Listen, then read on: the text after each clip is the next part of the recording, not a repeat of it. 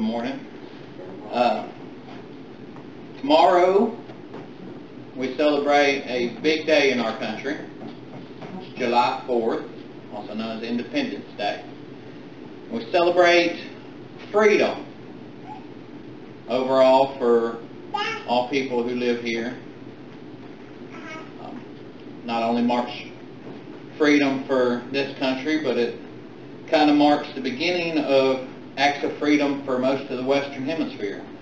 Uh, a lot of countries took the took the initiative and followed the lead of the United States and gained their independence also from whatever country was controlling them.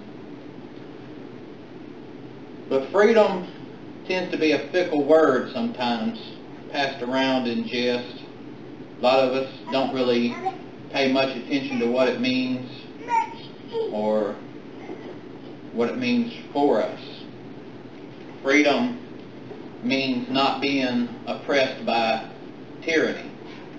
It means not being held down by an unseen force that controls our lives. You see, while all Americans are celebrating freedom from a tyrannical government nearly 250 years ago, Christians have been celebrating freedom from sin for 2,000 years. And see, Galatians chapter 5 talks about freedom. And Paul thought it was very important. See, the church in Galatia was fraught with legalism. That's another term I want to talk to you a little bit about is legalism. A lot of churches today are fraught with legalism. They're just covered up with it. They're so enamored by their own traditions or their own ideas of what is right and wrong, not basing it on Scripture as much as their own ideologies, that they get caught up in what they think is right and wrong. So much so that they tend to shun people out of the church. You see, when you're free in Christ, your church doors are more open to accept those who need Christ. But when you're caught up in legalism, you close those doors off. And that's what was happening in Galatia. Is it was a Jewish church. It was Jewish believers who had formed a church there for the spreading of the message of the Messiah. But they have gotten so caught up in Jewish laws that they forgot to open the church up to all the people in the town. And one of the things that they were concerned about was whether or not the people were circumcised or whether or not the people were eating the correct food. They were caught up in that and not caught up in sharing the gospel of the love of Jesus Christ. The fact that salvation comes through faith through Jesus Christ, they forgot to share that part because they were so worried about whether or not these uncircumcised men were coming into their church. And see, the church today gets caught up in that, very similar, whether or not the people are dressing correctly, or whether or not they act correctly, or whether or not they talk correctly. And they forget to share the love of Jesus Christ. And Paul addressed that in this letter to Galatia, and we see in chapter 5, starting in verse 1, it says, For freedom Christ set us free. Stand firm then, and don't submit again to a yoke of slavery. See, Paul is telling them to stand firm in the freedom of Christ and don't submit to the slavery of sin. He's making a fine distinction between what it means to be free in Christ and what it means to be a slave in sin. And he's wanting to nip this legalism in the butt that's going on at this church. And so he starts talking about it in the very next verse. He says, Take note, I, Paul, am telling you that if you get yourself circumcised, Christ will not benefit you at all. See, the Jewish leaders of that church were telling them they had to be circumcised. And Paul was telling them, if you submit to that, you're submitting to their rules and not the love of Christ. You're starting to make yourself more concerned about appearances and about the ideas of men and not the love of Christ. He says, Again I testify to every man who gets himself circumcised that he is obligated to do the entire law. He's saying, why stop there? You see, when we set ourselves up to judge people on their appearance when they walk through the doors or where they come from, their background, why are we stopping there? Why don't we just shun everybody up because they stole a candy bar one time? Oh, they're a thief. Throw them out the church. They cussed one time. They're a foul-mouthed sailor. Throw them out the church. They've got a tattoo. They're got body piercings. They watch secular TV or secular movies. They're focused on the news. They play on social media all the time. There's so many different things we could label on people. Where do we stop? And Paul's calling them out on that. If you submit to one part of the Jewish law, you need might as well submit to the whole thing. Christ is of no count to you at this point. He says, you who are trying to be justified by the law are alienated from Christ. You have fallen from grace. For we eagerly await through the Spirit by faith the hope of righteousness. He's telling them there's a separation here. The Jewish law was for the Jewish people. And those who have accepted Christ are no longer Jews. You're different. You've been created something new. We are under a new covenant, one created by Christ, one that's free from that law. That law was there for them for hundreds of years so that they could try to get closer to God. Christ came so you could be with God. So when you give in to Christ, you're something different. And by faith, you get the hope of righteousness. It says, For in Christ neither circumcision nor uncircumcision accomplishes anything. What matters is faith working through love. So it doesn't matter if you're circumcised or not. Is your faith showing the love of Christ? Are you sharing the message of the love of Christ to all people because of your faith? Or are you concerned with the laws that's been put before you? Verse 7, he says, You are running well who prevented you from being persuaded regarding the truth. He said, you were doing a good job. Who's changed it? Who got in the way? Says, this persuasion does not come from the one who calls you. A little leaven leavens the whole batch of dough. He, he asked the question, who persuaded you? And as he's telling you that the one who brought that persuasion is not working for Christ. He's working to break up the church. He's working to cause distraction and destruction. And he says just a little bit can get the ball rolling. It don't take but a little little baking soda to make that bread fluffy, right? A little leaven leavens the whole dough, the entire dough. It says, I myself am persuaded in the Lord that you will not accept any other view, but whoever it is that is confusing you will pay the penalty. Now, brothers and sisters, if I still preach circumcision, why am I still persecuted? In that case, the offense of the cross has been abolished.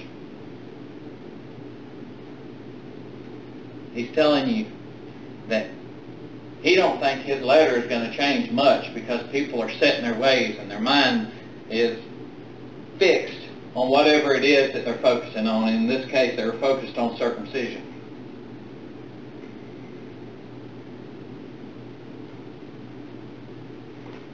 And he says, if I'm preaching circumcision, then why are, why are y'all still persecuting me? Why are you still coming at me?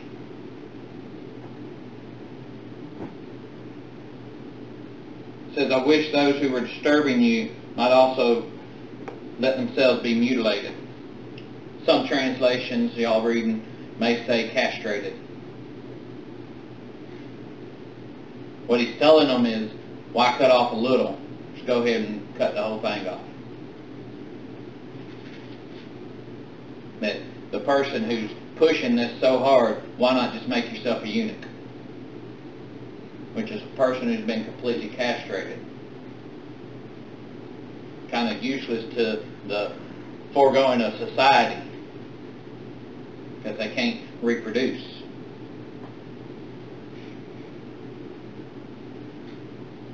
So when we look out at the church and the world, we wonder why these people are pushing so hard on their legalist, legalistic ways. Why are they studying so much what offends them and not studying whether or not that person has come in in the faith of Christ? And if they haven't, why aren't they trying to persuade them in the faith of Christ rather than the rules of their little church? See, that's what was going on in Galatia. Right here, this next verse is so important. Paul says, For you were called to be free, brothers and sisters. Only don't use this freedom as an opportunity for the flesh, but serve one another through love. You see, we talk about freedom, especially this time of the year around the 4th of July. We talk about freedom so much, what it means to be free. But do we really know what it means? Paul is telling us it is an opportunity for us to serve one another in love. For us to build each other up and make the church stronger and more whole. And if we apply that same principle to this country, to this world, of what freedom is, to build up this country and make it more unified and more whole, and see each other as Americans and not as whatever hyphenated individual it may be. Then we could be a stronger country. But more importantly, here, now, we could be a stronger church if we built each other up in Christ.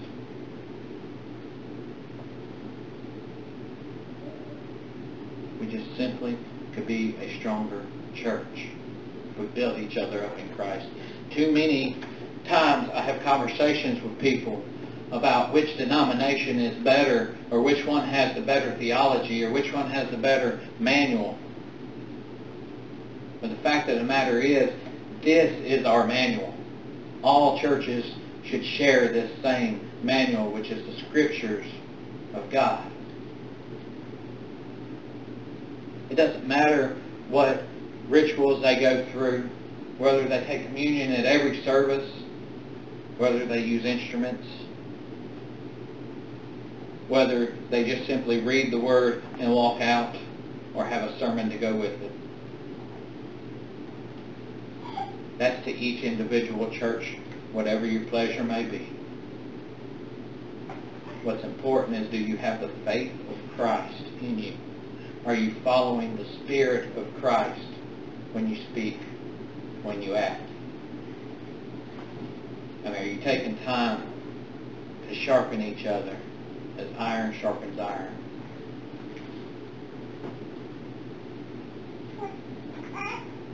Paul continues, he says, For the whole law is fulfilled in one statement, love your neighbor as you love yourself. But if you bite and devour one another, watch out, for you will be consumed by one another. See, he didn't just show you the good side of the coin there. Love your neighbor as you love yourself. He showed you what the opposite would be. If we show hate and bitterness toward each other, we will be consumed by it. If we bring each other down and break each other apart, we will be consumed by that. We have to love one another and build each other up and work together. It's what makes strong communities. It's when the church is strong. It's what builds strong families. It's when faith resides in that household. And it's what will rebuild a strong country. Is when faith runs rampant in the streets. Because the church has strengthened itself by building each other up.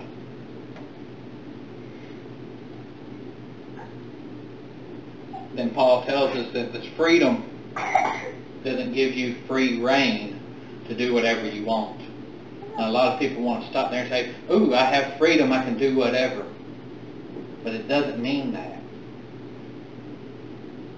And so he tells us about the battle that's going on in each one of us, the battle that rages within all of us. Starting in verse 16, he says, I say then, walk by the Spirit, and you will certainly not carry out the desire of the flesh. It says, For the flesh desires what is against the Spirit, and the Spirit desires what is against the flesh. These are opposed to each other, so that you don't do what you want. But if you're led by the Spirit, you're not under the law. He says that's what sets us free as Christians. It's when we let the Spirit lead us. But how do we know what comes from the Spirit and what comes from the flesh? He doesn't stop there. He continues to tell us. Now the works of the flesh are obvious. Sexual immorality, moral impurity, promiscuity, idolatry, sorcery, hatred, strife, jealousy, outburst of anger, selfish ambitions, dissensions, factions, envy, drunkenness, carousing, and anything similar. I am warning you about these things as I warned you before, that those who practice such things will not inherit the kingdom of God. He lays it all out there, simple.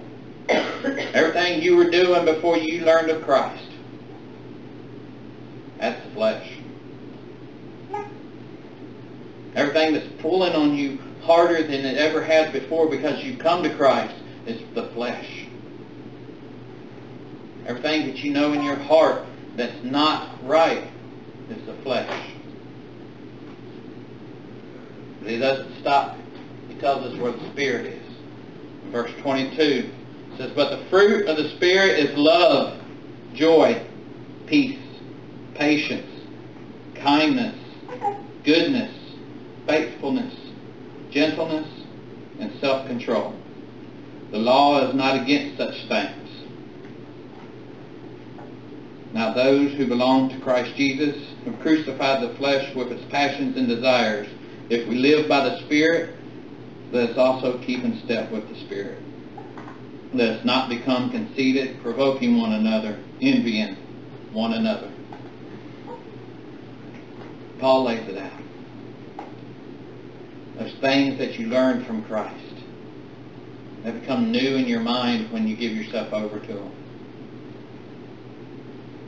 That's the Spirit. When we love one another. When we find joy in the presence of other believers. When we worship. When we pray and find peace. Rest a little, take a little time, and read our scripture. We find that peace. When we are patient with one another, when we so want to just yell at the top of our lungs, but we find that little bit of patience to wait. When we show kindness and goodness to each other. When we have faithfulness. We remember to follow the teachings of Jesus Christ. When we show gentleness toward those who need it.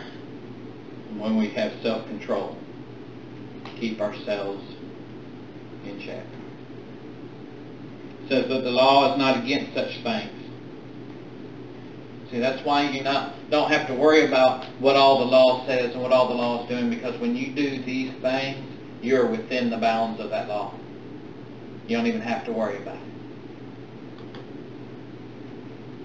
Because when you start doing these things, it doesn't matter if you show up and you had that tattoo.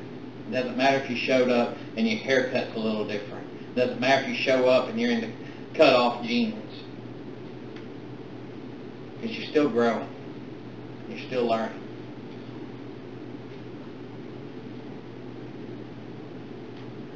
There's a the thing is, there's a lot of people in church. Not all those people are going to get into heaven. It's a quote from C.S. Lewis in his book Mere Christianity. He says, a self-righteous prig who goes to a church regularly may be closer to hell than a prostitute. But of course, it's better to be neither.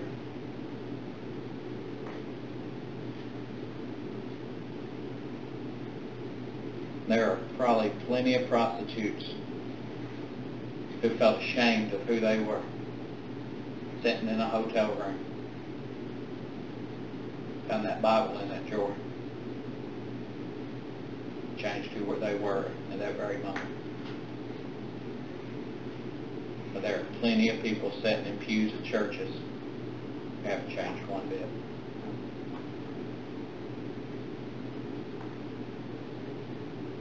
There are alcoholics sitting on bar stools, wondering about life, who put that last drink down and walk out. Go and dust off that Bible they've had on the shelf at their house for a long, long time. But there's people on the front pews who haven't changed one bit.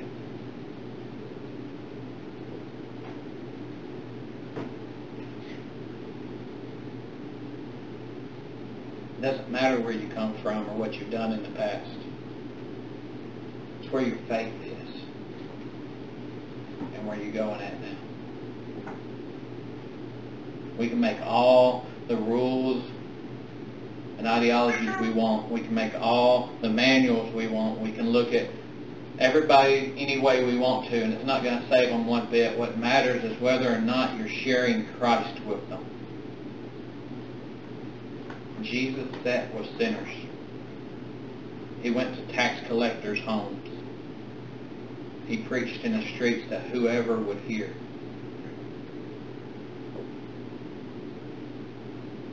But when he did go to the church, he threw over the tables and ran out money changers.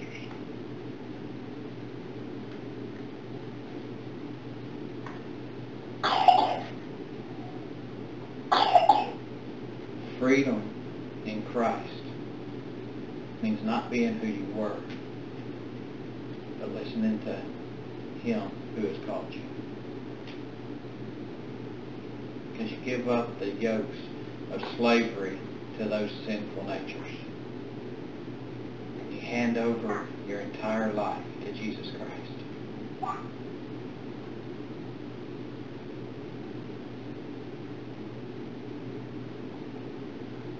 Hand over your life to Jesus.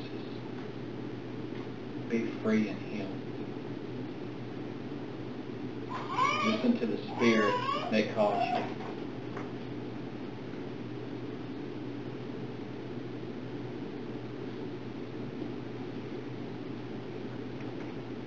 Dear Lord, Heavenly Father, thank you for your words.